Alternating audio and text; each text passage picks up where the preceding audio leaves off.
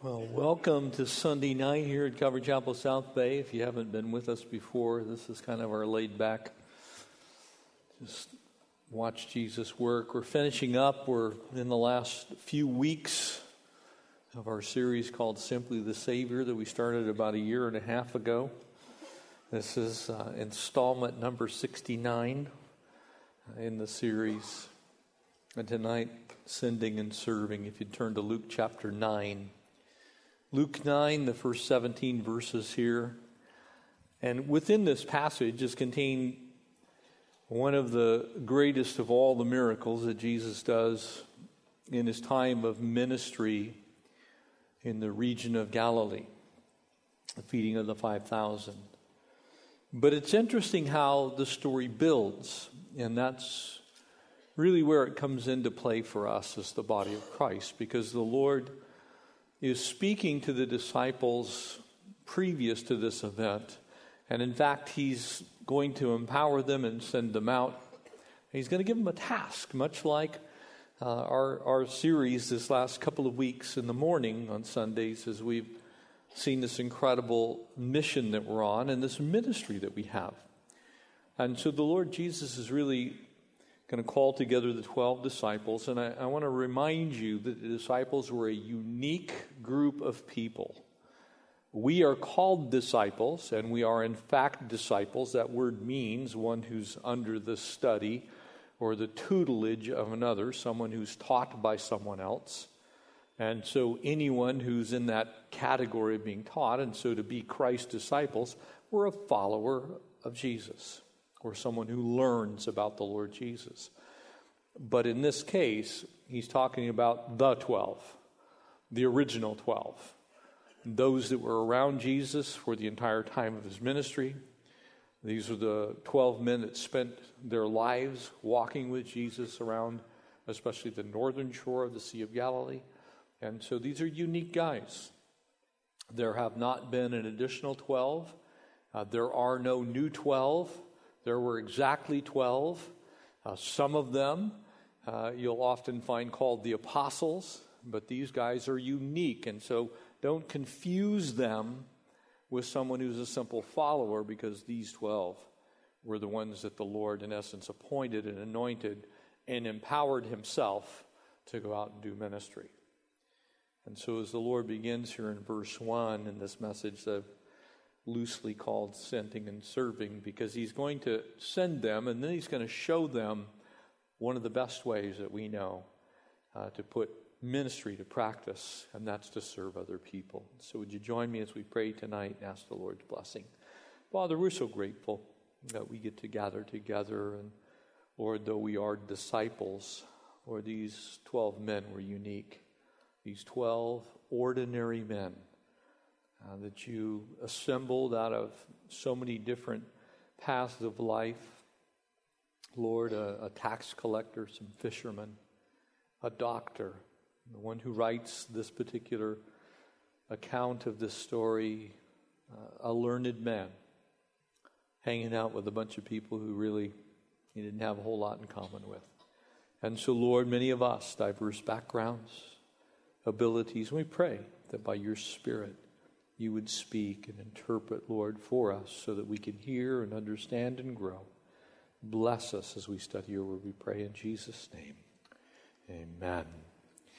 Verse 1 it says, And he called his twelve disciples together, and he gave them power and authority over all demons, and to cure diseases. And he sent them out to preach the kingdom of God and to heal the sick. And again, it's important that we recognize that during that period of time, while we as Calvary Chapel are not cessationists, we believe the Holy Spirit is actively at work uh, here in our world today. These were unique gifts that were suited for that time for a very specific purpose. And so, as the Lord sends this group called the disciples out, uh, they are empowered by the Holy Spirit with things that we see occasionally in our world, but in their world it was very normal. The, the Lord was empowering these men to be a powerful witness, to attest to the things that Jesus said very clearly. And so we often refer to these things that were done by Jesus and then by the disciples as the attesting miracles of Christ. And here's the reason why.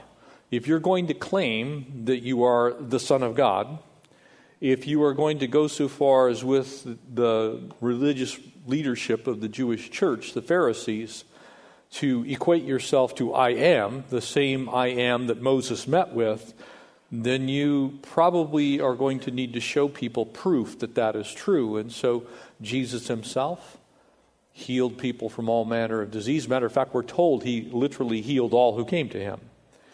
He also caused dead people to rise from the dead. The disciples would go on, they would carry on that tradition for a period of time, and they too would do some very amazing things. They also would heal people.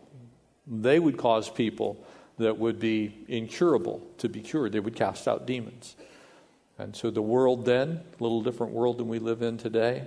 And while we still see some of these activities around the globe, they're not condensed as they were then. This was a time when these things were happening rapid fire and in succession. And so we don't look today as they did then for these types of things to occur on a daily basis, though they surely can, because the same Holy Spirit was, that was in them is still in us. And so God is capable uh, through us of doing these things. But they were a unique time in history. And so he sent them out to preach the kingdom of God, which was at that time a mystery. They, they were still working out the details of understanding uh, what the kingdom of God was all about. And though the Lord had already preached the, the series that we know as the Beatitudes, and He's given this incredible Sermon on the Mount, and He's, he's talked to them about kingdom living, He's shared many parables with them, these things are still unfolding. And so they get a special dose, uh, a very intensive dose uh, that, was, that was needful for them at that time. The Lord has completed at this time two tours, if you will, of the region of Galilee and specifically the northern Galilee. And so he's traveled all the way up uh, to Caesarea Philippi at the base of the Golan Heights. Uh, he's wandered down along the tributary of the Jordan, the Dan River. Uh, he's made it over to the coast. He's also made it all the way down to Beth Shean, the Decapolis, and these, these ten cities that were uh, set up by the Romans to, to provide for a, a, government of that land. And so Jesus has made a tour in all these areas. And during that first tour, he travels alone with just four of the disciples. And so Peter, James, uh, John, and Andrew. And so they're, they're traveling around as a smaller group. On the second one, he's got all 12 of them with him. And so he's now going to again send the 12 out. And so these guys are the most learned of all of the disciples of the Lord. They'd traveled as a group pretty much everywhere.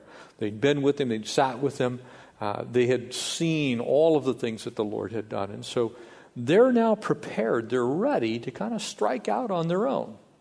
And so the Lord is pouring into these guys. It's so important for us as the body of Christ to remember that one of the things we need to do to continue the ministry going forward is to pour into other people.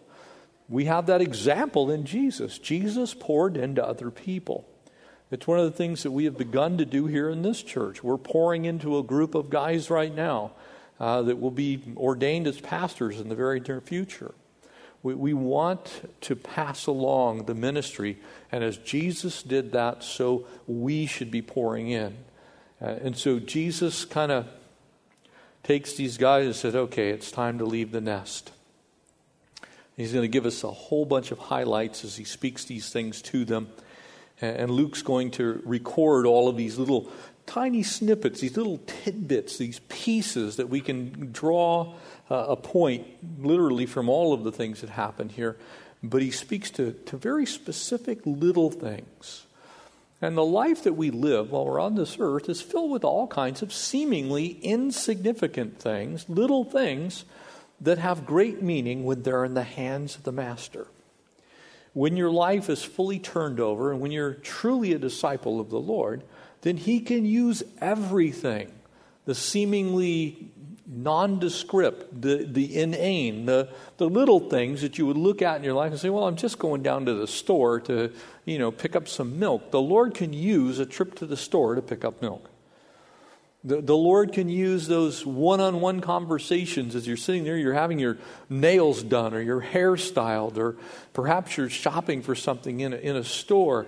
Be looking for the Lord to work in the small things in your life in big ways.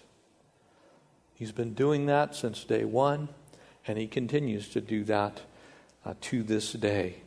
It's time now for these disciples to go out. And so here's this third, this final Galilean tour. He's nearing the end of his public ministry. He's going to spend this last tour around the northern shores of the Sea of Galilee. He's going to probe kind of into the littler or the smaller towns that are around the northern shore. And we believe that this particular tour will now take about a year. So he's going deep. And it's another important point for us to remember. The Lord starts big and broad. When you first get saved, the Lord deals with the big things in your life, right? You know, you may have something that God needs to set you free from, and the Lord deals with that big thing. But then as you grow in Christ, you start to deal with the little things, like your attitude like your thought process, like the stuff that you've stored up that you call knowledge or intellect that's actually very useless, or maybe worse yet, harmful. The Lord begins to work in the small areas, and so He replaces your own human might with His might, is the first thing. And so as He calls them together, He, he gives them the power. Uh, these are uneducated guys. I, I mean, this is this is kind of like these are like the Honey Boo Boo brothers. You know, they they they're kind of wandering around. They're they're they're just not the sharpest tools in the shed. You know, you, you look, hey, I'm going to call 12 guys. You know, you're going to have Tony Robbins come and speak to them. You know, you're going to you're going to have them, you know, they're going to be really powerful orators. They're going to have a great command of the Aramaic and the Greek language. They're going to be able to speak Latin to the Romans. You know, you would think that, that the Lord would have picked out of all of humanity, everyone who was in that region of the world, he would have gone, maybe he would have gone to the synagogue and found the, you know, the smartest Pharisees and gathered them together. But the Lord, because he never wants us to trust in our own power, but always wants us, us to trust in the Holy Spirit in us, he picks seemingly, almost on purpose, the least qualified guys he can find. Guys that aren't even good fishermen. Remember what happened to them. They're actually failing at being fishermen. Now, now I can tell you, you know, when, when on your resume it says, I'm not a good fisherman, you're not going to be high on the list of, of, you know, candidates for the next position. And yet that's who the Lord has called a dozen Galilean peasants, if you will. And apart from Dr. Luke and maybe Matthew, the tax collector, they're basically completely uneducated hicks from the sticks. They're, they're wandering around like, uh, okay, you tell us what to do, Lord. And here's the great thing about being that simple before the Lord. And I'm not suggesting that the Lord doesn't want us to be intelligent. We should be as intelligent as we possibly can. However, God's gifted you in that area of life, be as great as you can. But the Lord doesn't need all of that. He can empower anyone at any time for any reason when we are simply yielded to the Spirit's work in our lives. And that's exactly what he does because we see it here. The might that these guys have was given to them. Notice what it says, and gave them the power and the authority over all demons and to cure diseases. He did not send them to school to learn how to do those things. He didn't all of a sudden make them more intelligent than they naturally were. They were given power, they were given authority. It came to them, it was a gift. And so God can do great things with people who aren't seemingly great by human standards. And that should be an encouragement to all of us. And that's not saying that anyone in here is, is like that. It's just you, you don't have to be already prepared. You can be empowered by the Holy Spirit. You can have little to offer, and the Lord can still do mighty things through you. And so you should be encouraged. I've seen so often in the mission field, the Lord use people you would think it's like, you're not sending that guy, that woman. You're not, they're not putting them into the ministry, Lord. And all of a sudden you find out that they're exactly the right person. And people are coming to Jesus in the droves. You see, these guys desperately needed the enabling if they're going to march boldly into some city and proclaim the gospel because they weren't going to do that. In this group is doubting Thomas. You know, the guy that's going to walk into Uh, he's going to stutter, he's going to stumble, but with the power of God upon him and in him and through him, he's going to preach boldly the things of Christ. And so remember where your might comes from. The second thing that we see is the message that they have. The message is Christ's message. It's not their message. They didn't concoct this message. One of the things that's always somewhat embarrassing for, for us who, who have the opportunity, the, the blessed privilege to teach God's Word, that's His Word. If I were to simply stand up here and actually read it, it's still going to bear forth fruit because this is the power of God unto salvation to them who believe. It's God's authority that speaks forth from these pages.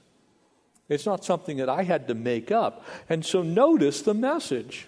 And he sent them to preach the kingdom of God and to heal the sick. You, you see, they were going to relieve some suffering. And there's a wonderful, a beautiful mix here. Because very often, when you see the church, it usually has one of these two things right. And we need to get both things right. There's a great place we must and can do no other thing than to preach the actual gospel, the kingdom of God. We must do that. That's our mission. But can I tell you one of the greatest ways to open the door so that can happen is to love and serve people, to heal them, to take care of their needs, to touch the downcast, the, the people who've been trodden on by society, the ones who are the least among us. When you touch them, you're doing something that no one can accuse you of doing for profit or gain. You're doing it because it is truly the, one of the most powerful extensions of the hand of the Lord. So the message doesn't make any human sense. It only makes sense because of the Lord working in us. Nobody's going to choose to go plant a church at 42nd and Avalon if you're in it for the money, if you're in it for the glory, if you're in it to build a big old huge building, if you're in it for any other reason than you have been called to preach the gospel and touch the needy, you're not going there. But if your heart's pure about the message, guess what? You get to heal the sick, you get to feed the hungry, and you get to preach the gospel. And that makes Jesus smile. And so he prepares them with this message. A third thing that we can see in this was, was the matter of their money. And this is a neat opportunity for us to glean a little bit from, from I think, something that's, that's near to the heart of the Lord. One of the things that I think people in our world look at is when there's any type of hypocrisy. When we say, you know, here, here's, here's how we view the finances that God's entrusted to us, but we then do not live that way ourselves. When there's a disconnect between reality and how other people live, and when you see those, you know, multi-millionaire pastors flying around their own private jets and you gigantic mansions and you know they're wearing hunks of rock on their fingers on three or four of them at a time Uh, and they're wearing suits that cost more than my whole wardrobe because I, I shop at Costco. I'm cheap, I admit it. It's just the way I, it's the way I roll. I have some of your clothes from the thrift store too. Me and Kevin, we're doing a fashion show. Power on, brother. No, my, you know, it, it's we need to recognize, and family, this is this is so good for us to talk about these things. We need to recognize that people are watching. They're looking at us. They're seeing if what we say we actually do ourselves.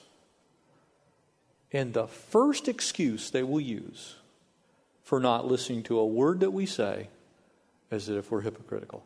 We say one thing and do another. Immediately, the whole message, everything that you say, can be thrown out the window when there's that hypocrisy. And one of the places, especially in our world, that that happens the fastest is in this area. And so Jesus speaks to them about their money. In other words, their finance. They didn't, you know, they didn't walk around with an ATM card. You know, they didn't they couldn't take out their smartphone like we can and take a picture of their paycheck and deposit it into their bank account and then swipe their ATM card or use Apple Pay or whatever. They they couldn't do any of that. And generally, people had very few possessions that they could say were their own. But the things that they did have, and they were actually protected under the Mosaic law, was their tunic, their basic garment. And in fact, it was so protected that you couldn't take it in a legal case. It was protected because it was literally considered the person's life. They'd die without it. And so you were supposed to have one. But if you had the two tunics, sometimes people would wear two, or the cloak, the outer garment, Jesus speaks to that second tunic. He says, Look, I, I, want you to do exactly what Paul would write to Timothy.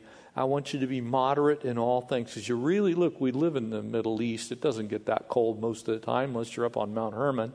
You know, you're not, you're not going to freeze to death.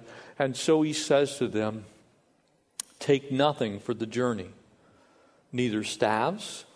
That would be something to defend yourself with against wild animals, or to perhaps be used to even help you along your way. You can travel faster without them, by the way. Nor a bag, nothing that you could carry anything in. In other words, if you were along the way and, and, you were gleaning maybe in the field and you stuck a few extra grains of barley in there, or perhaps someone was there and they shared a meal, which was normal Oriental hospitality in the Middle East. If you came by someone's house and they were cooking bread and you were a sojourner, they would give of their own abundance to you to be hospitable. They didn't even take a bag so they could carry anything. Now, understand what the tunic was.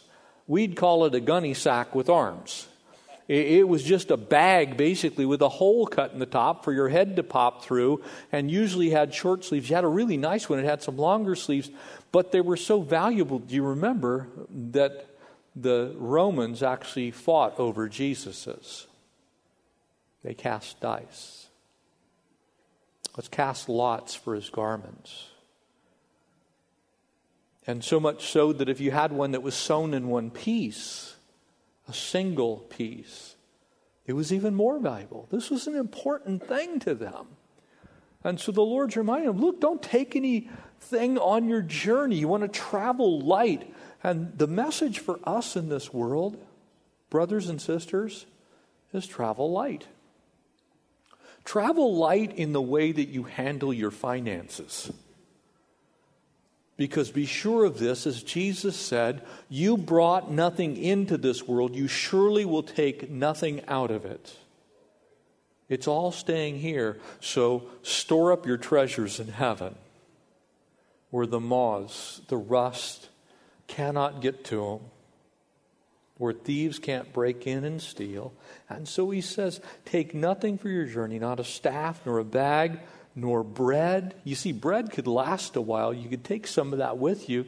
You could actually go a few days with some bread, nor money. Don't take any money with you.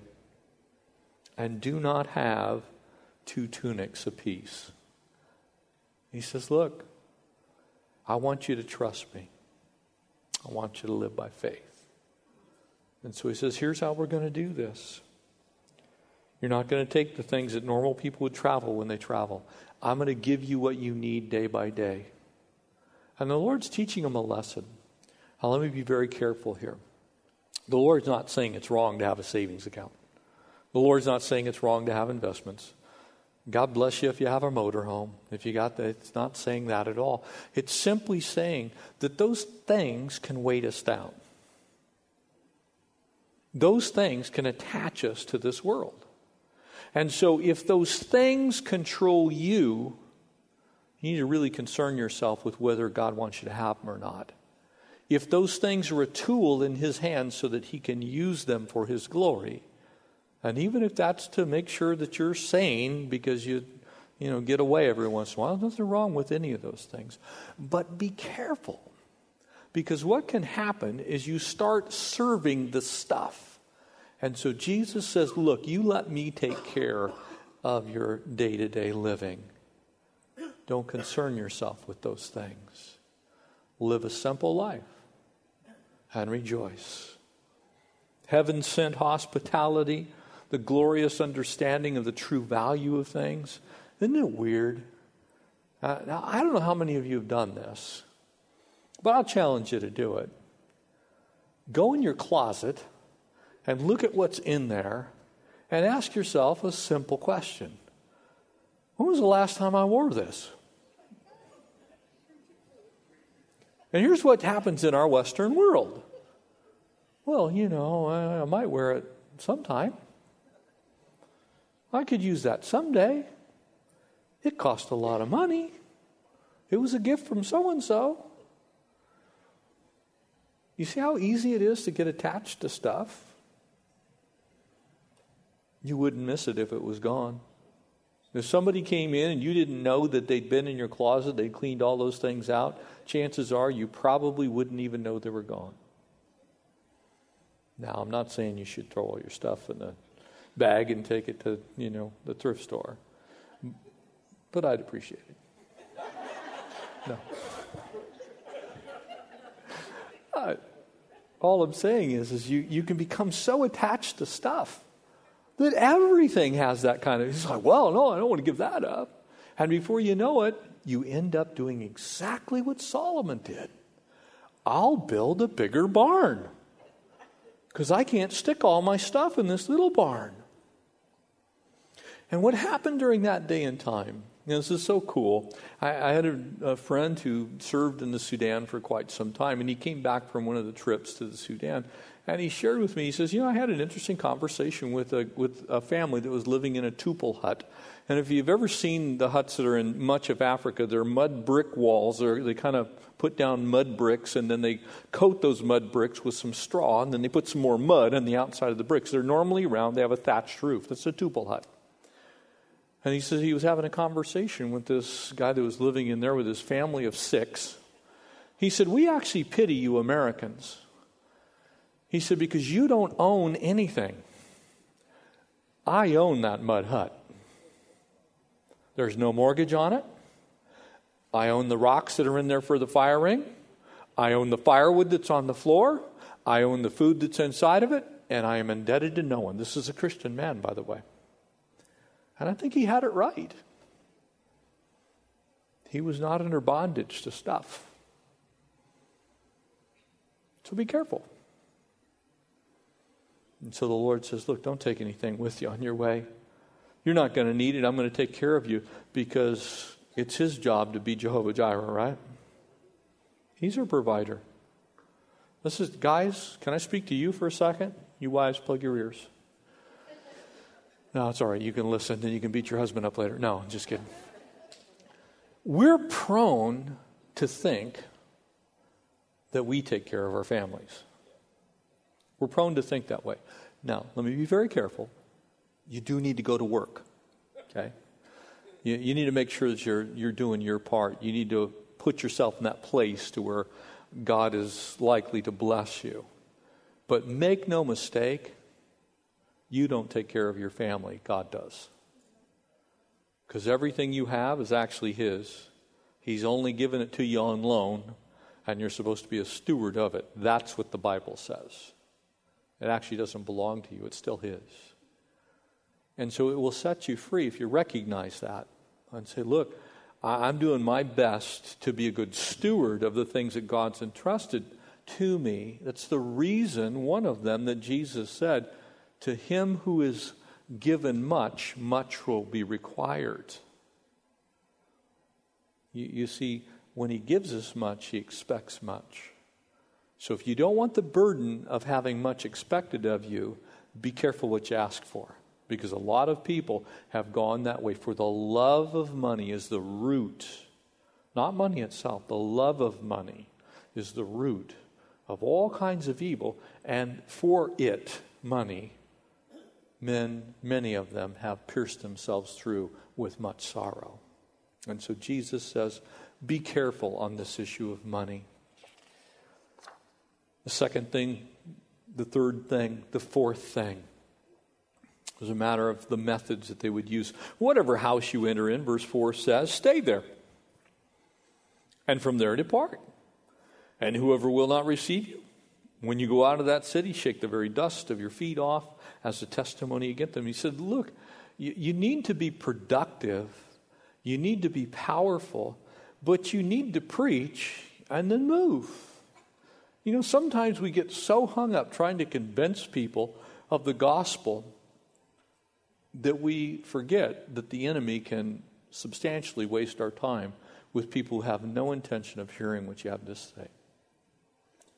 And let me give you a couple of examples Mormon missionaries, Jehovah's Witness, when they come to your door.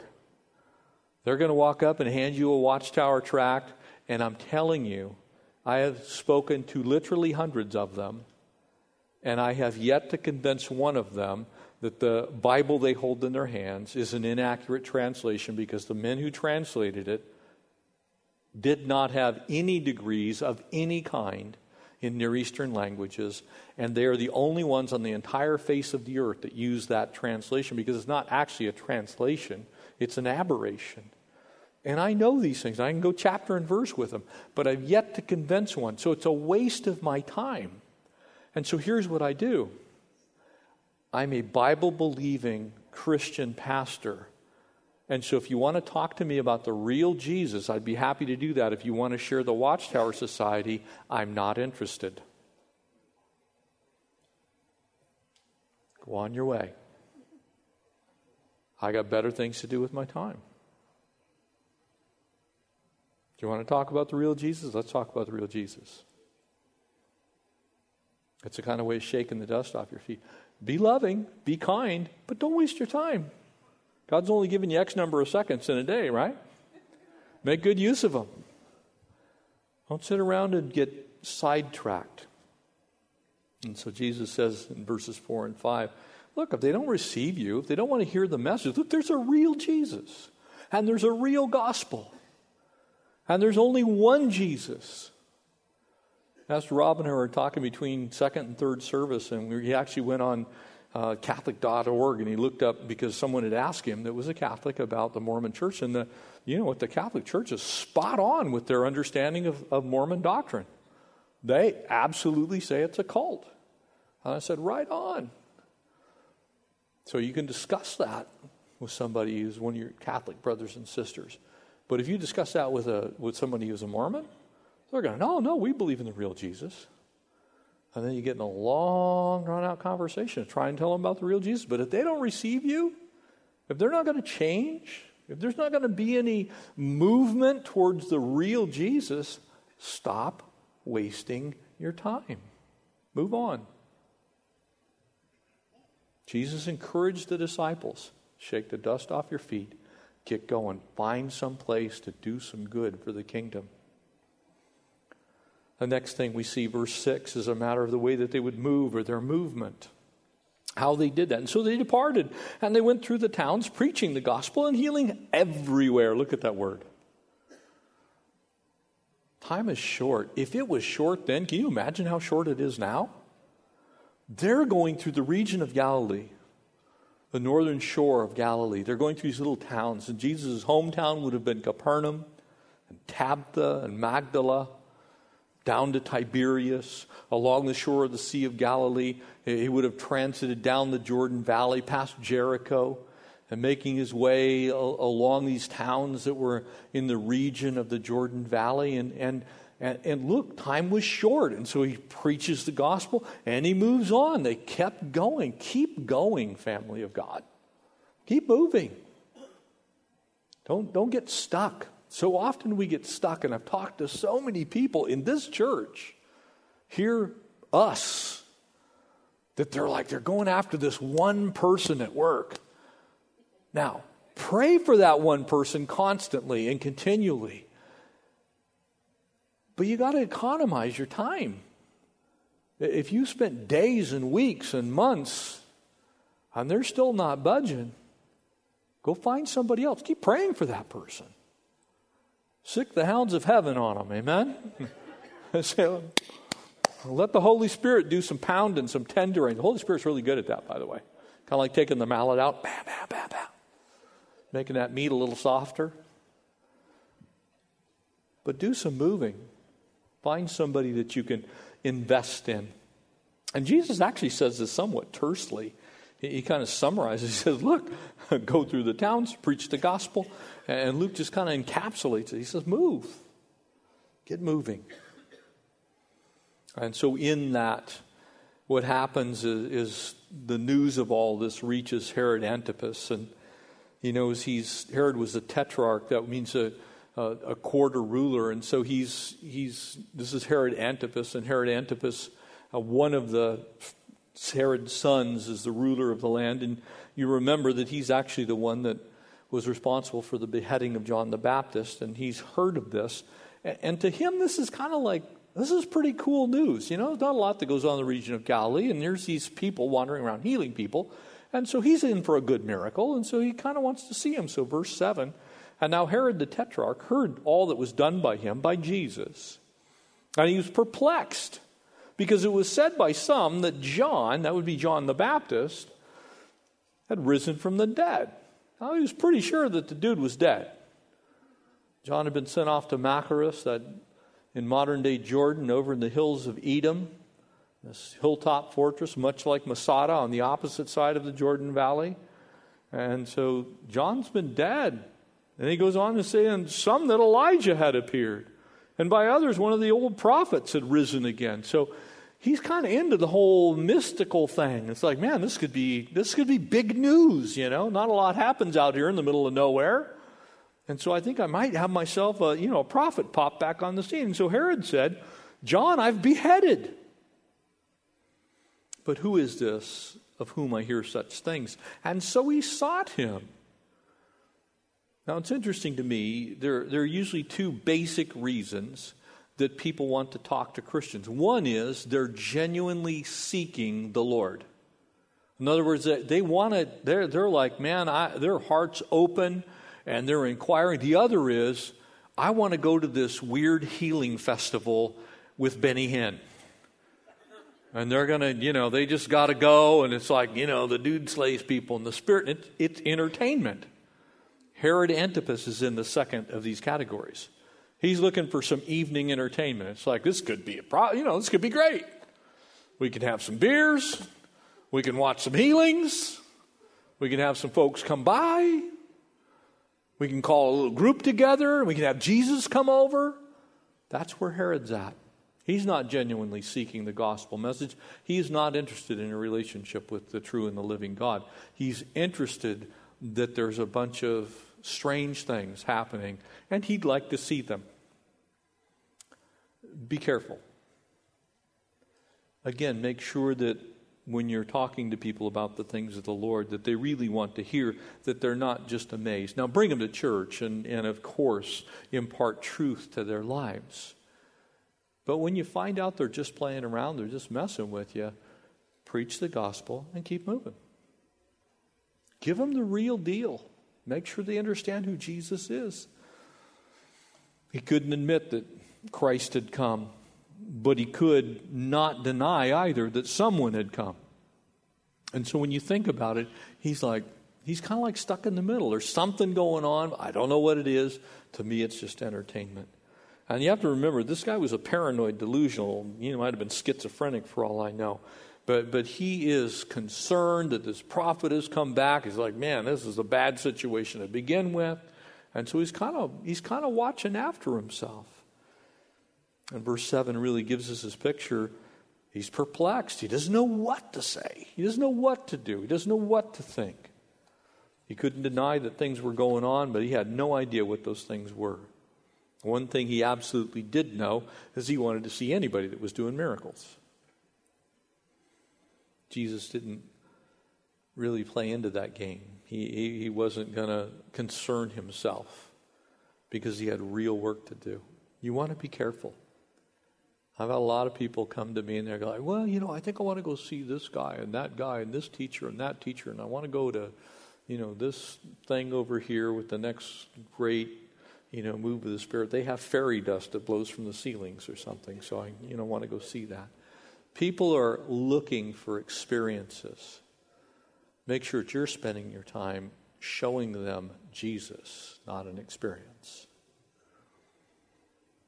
Verse 10, he says, the apostles, when they had returned, so they've gone out, they've come back, they're speaking to Jesus, told him all that they had done, and then he took them and went aside privately to a deserted place belonging to a city called Bethsaida. And when you look at the northern shore of the Sea of Galilee, there are actually two places that are called Bethsaida. One of them is Tabgha, that's the, the home now of the the little church there of the loaves and fishes. And there's an additional Bethsaida that's on the opposite side of the inlet of the Jordan River into the northern Sea of Galilee. Now, to me, the likelihood of the place that is currently claimed by the Catholic Church actually being the spot that Jesus did these things seemingly is in question to me personally because it says it's a deserted place. That would not have been a deserted place. It's very near Capernaum. It's in the prime fishing grounds. But on the opposite side, away from the mouth of the Jordan River, which would have to be crossed in time of storms, there is another place, and it begins to become more deserted as you travel around onto the eastern shore. Doesn't really matter. There were two Bethsaidas, whether it was Bethsaida Julias or whether it was Tabgha that we know today. Uh, nonetheless, they, they kind of go away on a little bit of a vacation.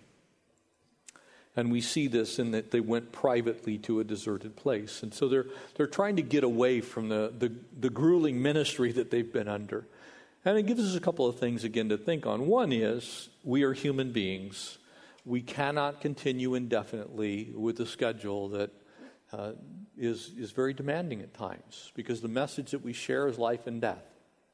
And so there's a place and a time for us to get away and to go to the other shore, to go to that place where we can get away and spend some time privately with the Lord. And so the disciples are doing that. But he's going to teach them a message, and they're not going to be there for very, very long. And we'll pick that up in verse 11. And so as Jesus now begins to set this table after they go on this little uh, disciples getaway, this little vacation, if you will, verse 11 goes on to remind us of these things. But when the multitudes knew it, they followed him. People always figure out where you're at. Now, in our age of Instagram, uh, you know, it's like everybody knows, they know where your dog is having breakfast. You know, I was, I was sitting there looking at my Instagram thing. Yes, I'm on there. Uh, and you can follow me. It's Jeff Gill, CCSB, uh, if you want. I may, un, you know, I may unfollow you or whatever, but no, not really. But, but you know, we're, we're kind of in those, in, in, that time, in, in our day and time, to where people's lives are radically interconnected. I mean, just almost at an insane level. You know, our news is instantaneous. You know, something happens on the other side of the earth and we find out about it like that. Here it was word of mouth. And so what happens is the disciples have taken off. They've gone on this little mini retreat on this vacation. And no matter which of the two Bethsaidas they went to, they're roughly equal distance from Capernaum. So a couple of miles either way is about all they are. And so everybody's, like, where'd Jesus and the disciples go? Well, I saw them walking across that way. They went on the other side of the Jordan River. They're over there trying to, well, let's go see what they're doing. The multitudes knew it almost instantaneously because he was big news. When God's people are doing God's things God's way, it's big news. And people come to find out what's happening. And so the multitudes knew it, and it was real. They would not have followed Jesus if it wasn't real. This is another one of those authenticating facts about the gospel record. The fact that the disciples tell these stories, but they tell them in such a way as that people would have gone, it's like, wow, what was this Jesus dude doing? Well, he's doing exactly what the Bible said he was doing.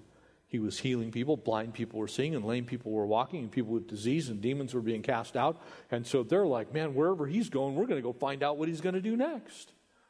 And all the while, he's preaching the kingdom. And every time he'd do one of these miracles, he'd go, and the kingdom of God is like. And then he'd use that as an example.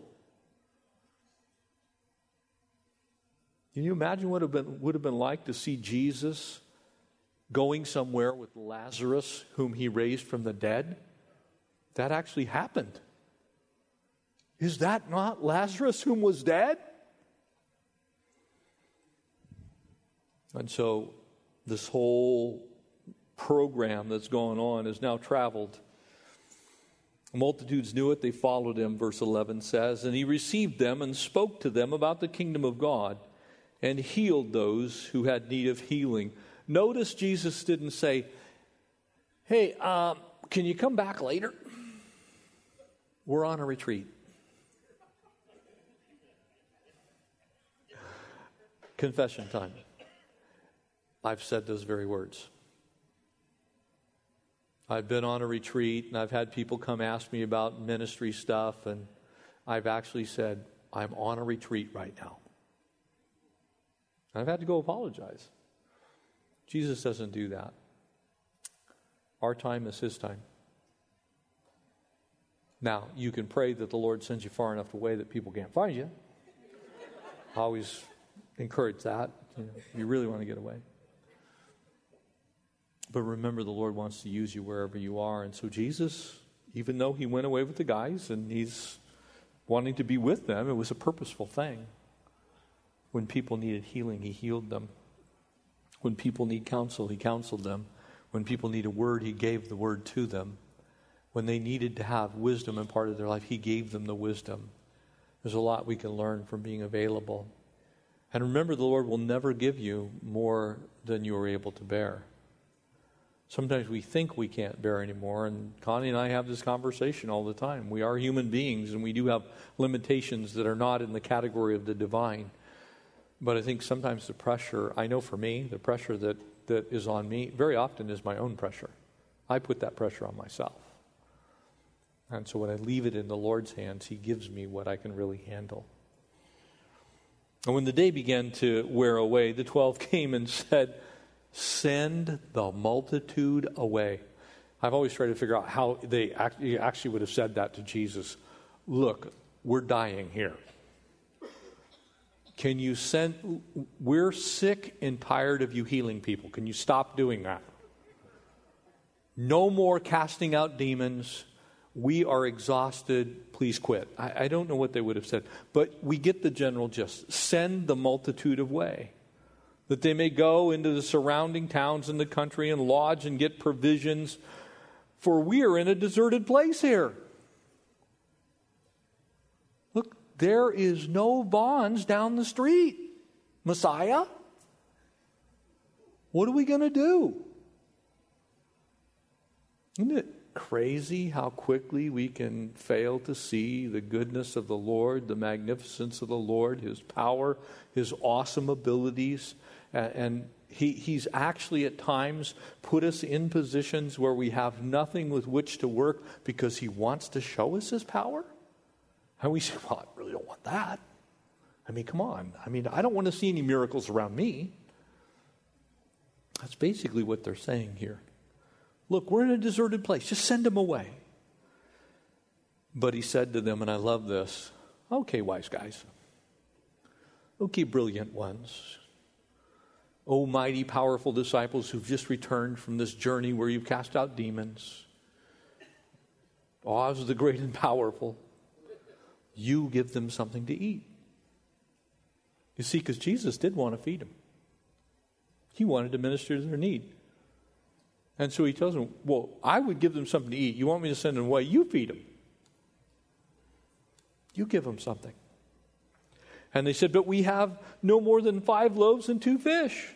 And unless we go and buy food for all these people, now, I want you to understand where this is. The northern shore of the Sea of Galilee, at the time, there probably wasn't a town on the northern shore of the Sea of Galilee that had more than a thousand people in it.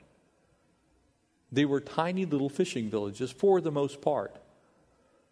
Each one of them had a synagogue. You can go there today. You travel with us to Israel, you'll see those synagogues. You'll see the one that Jesus, two of them that Jesus taught in most frequently Magdala and, and Capernaum. But they were small little villages. And we're going to find out there's 5,000 people. And when they use those terms in the Bible, when they say people, that means men. Because they did not count they don't blame it on me, I'm not being sexist or misogynist. They just, that's simply how they kept track during that day and time.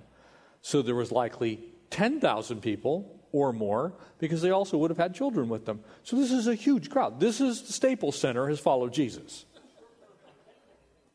That's what's going on here. This is a big crowd. They're in a little tiny town in the middle of nowhere that does not have the Oroweat bakery in it. There's no place to go get a bunch of loaves of bread.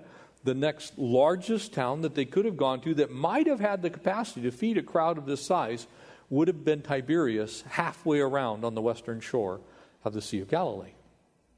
A two day walk. And so he's saying, Go get them something to eat for there were about 5,000 men. And then he said to his disciples, Make them sit down in groups of 50. And I, I love this because our God is an, a God of order. And I think he did this for several reasons. One of them was to make them count them. I think it's one of the hidden reasons here. It's like, okay, we'll have them sit down in groups of 50. I'm just going to blow them out of the water because they're actually going to get the number. Now, we don't know whether it was 5,812. We, we don't know, but we know this. Jesus is saying, put them in groups of 50 and make them sit down. And then he took the five loaves and the two fish, and he looked up to heaven, and he blessed it and he broke it. And he gave them to the disciples to set before the multitude. Now, you can imagine what's going through the disciples' mind as they're sitting there thinking. He just had them sit down in groups of 50. They have I, I don't know what he gave each one, we're not told, but they started with pretty meager, slim pickings five loaves and two fish. So let's say they were normal barley loaves, maybe enough for three or four or five people at the very, very most. And a couple of fish. If they came out of the Sea of Galilee, they were likely the same types of fish that are in there today, maybe tilapia, but they, they were certainly not, you know, big giant swordfish or something. They weren't, you know, it wasn't like a mahi mahi or you know, it's a tiny little fish. And he begins to, to bless it. And here's the awesome thing nothing in the hands of the Lord is sufficient. In other words, if he has nothing to work with, he doesn't need anything to work with. Whatever he needs, he can make, he can create whatever you have need of, and my God shall supply, will supply, does supply, always does supply all of our needs according to his riches and his glory in Christ Jesus. You see, he's teaching them a lesson. We're, we're here, these people have come, they need to be ministered to. That's not on your heart, but it sure is on my heart. And if we don't have anything, that's okay. I'm the God that can take care of all of your needs. And so he begins to break the bread and he begins to pass it out. And, and you can imagine them, and I think this is the, one of the other hidden things. Can you imagine each one of the disciples, and you do some simple math and divide all these things up, they're, they're going to have to go to a lot of different groups each. So here's Peter. He gets his broken part of a loaf and he goes it over to this group of 15. He starts and they start breaking it and handing it out. And then he goes back and somehow mysteriously the Lord's got another half of a loaf. And he goes over to another group of 50 and, and he gives it to that group. They start breaking and all the while I was looking, well, that group of 50 is still breaking theirs too. Wait, I'm going to go back over here. And he gets another, he goes over here and he breaks another and gives it back. And so each time these guys are going back and forth to Jesus, and out of the abundance of who Jesus is, the supply is met, and it's unending. And they just go back and forth and back and forth. And, and all of a sudden, they, they're looking, and here they've each one ministered to these groups of 50. And all of a sudden, every last one of them, they're over there noshing away, munching on stuff. And the guy's got fish bones hanging out of his mouth, and the disciples going, I got another group. And they go back over, and and before you, they're scattered all over this hillside speaking to this issue, and they're learning a lesson that whatever the Lord needs to do, the Lord is able to do. Amen? And so what happens is, as they learn this lesson, they're going to actually see that not only was he not short on what he needed, they had more than they needed. And he says to them, and so they ate and they were filled. I love that part. They didn't get like a little tiny crumb, a little morsel off the corner of a barley loaf. The original language is here, they were stuffed. They were stuffed. They sat down. We took our son Austin out to dinner last night, and, and, we went to a steakhouse that I wouldn't encourage you to go to all the time.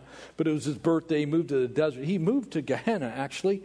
And, and so we, we figured the least we could do was take him to a nice restaurant. So we took him for his birthday, and, and we ate. You know that feeling like you look at your plate and it's like, that is the devil in that meat right there. If that goes in my stomach, it was really good the first couple of, you know, pieces, and now you're down to where it's like, oh, I'm going to die if I eat the rest of this. You know that feeling? That's what the people had.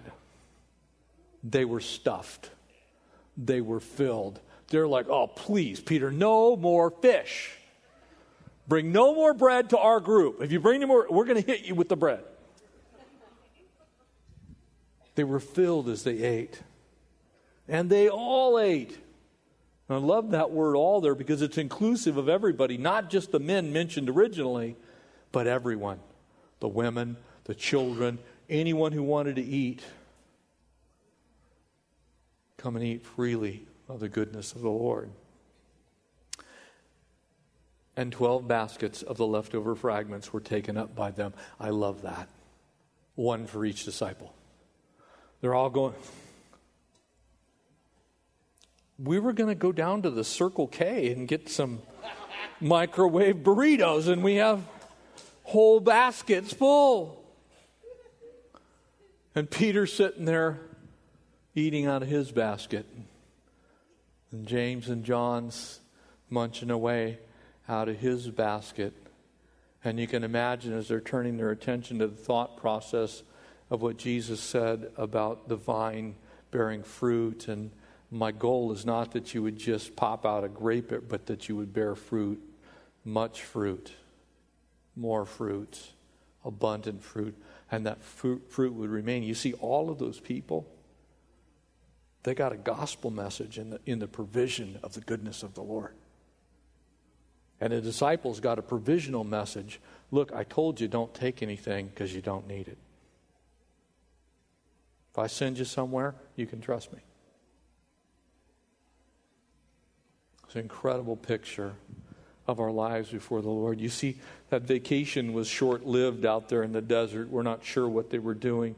But we know this what the disciples saw as, you know, basically lousy work, the master turned into sanctified service. Nothing in the hands of the Lord used for his kingdom goes to waste. And so he does what we could never do. You see, the disciples were kind of looking at it almost from a, a socialist view. You know, they're like, well, you know, we got X number of loaves and we divide it out equally. That equals nothing per person.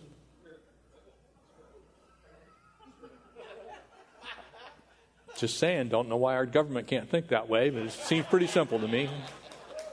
We start with nothing, we divide it up a bunch of times, it equals less than what we had to start with.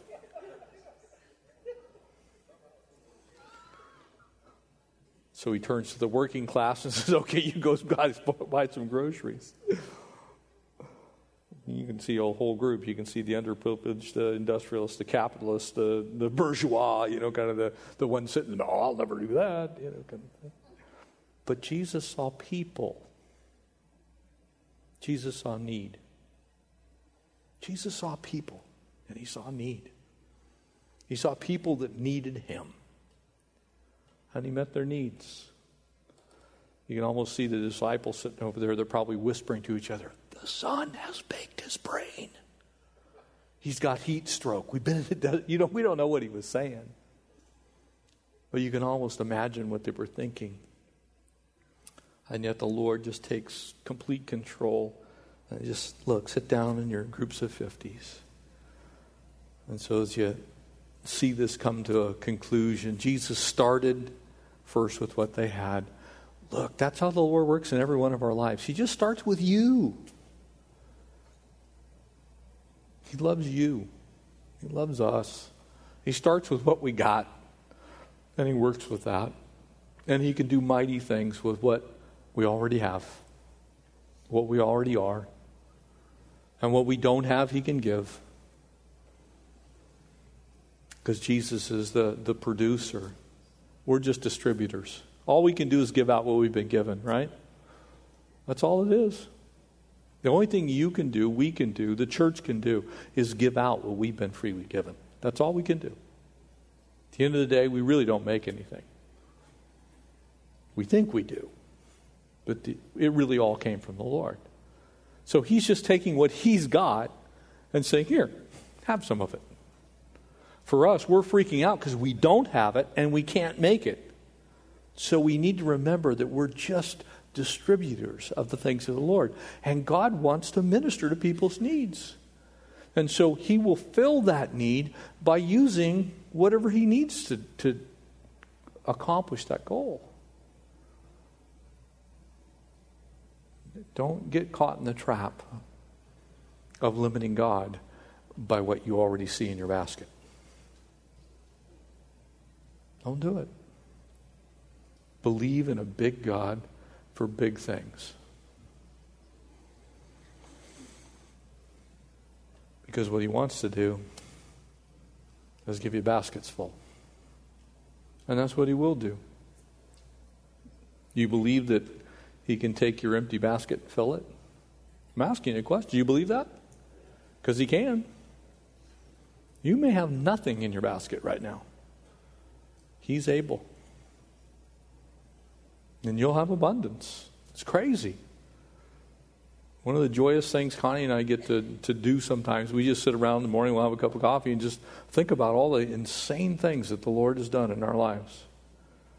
And if you'd have sat down to map out where we've been, what we've done, and I, and I don't mean that in the prideful sense, just being the recipients of the blessings of the Lord, all the things He's allowed us to be a part of, there is no way on this earth that it should have ever happened.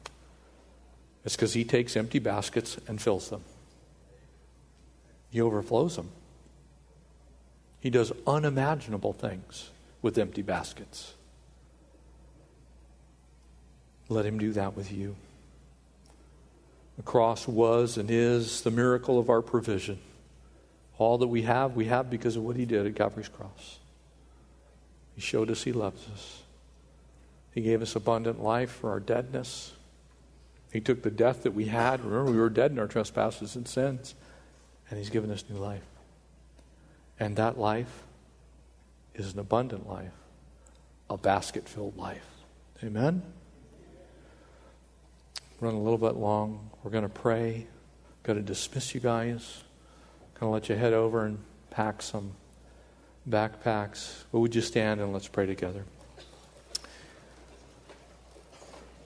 Father, I want to thank you for this amazing congregation, Lord, these blessed saints. And Lord, pray that they are encouraged to look at the baskets in their own life as just an opportunity for you to fill them.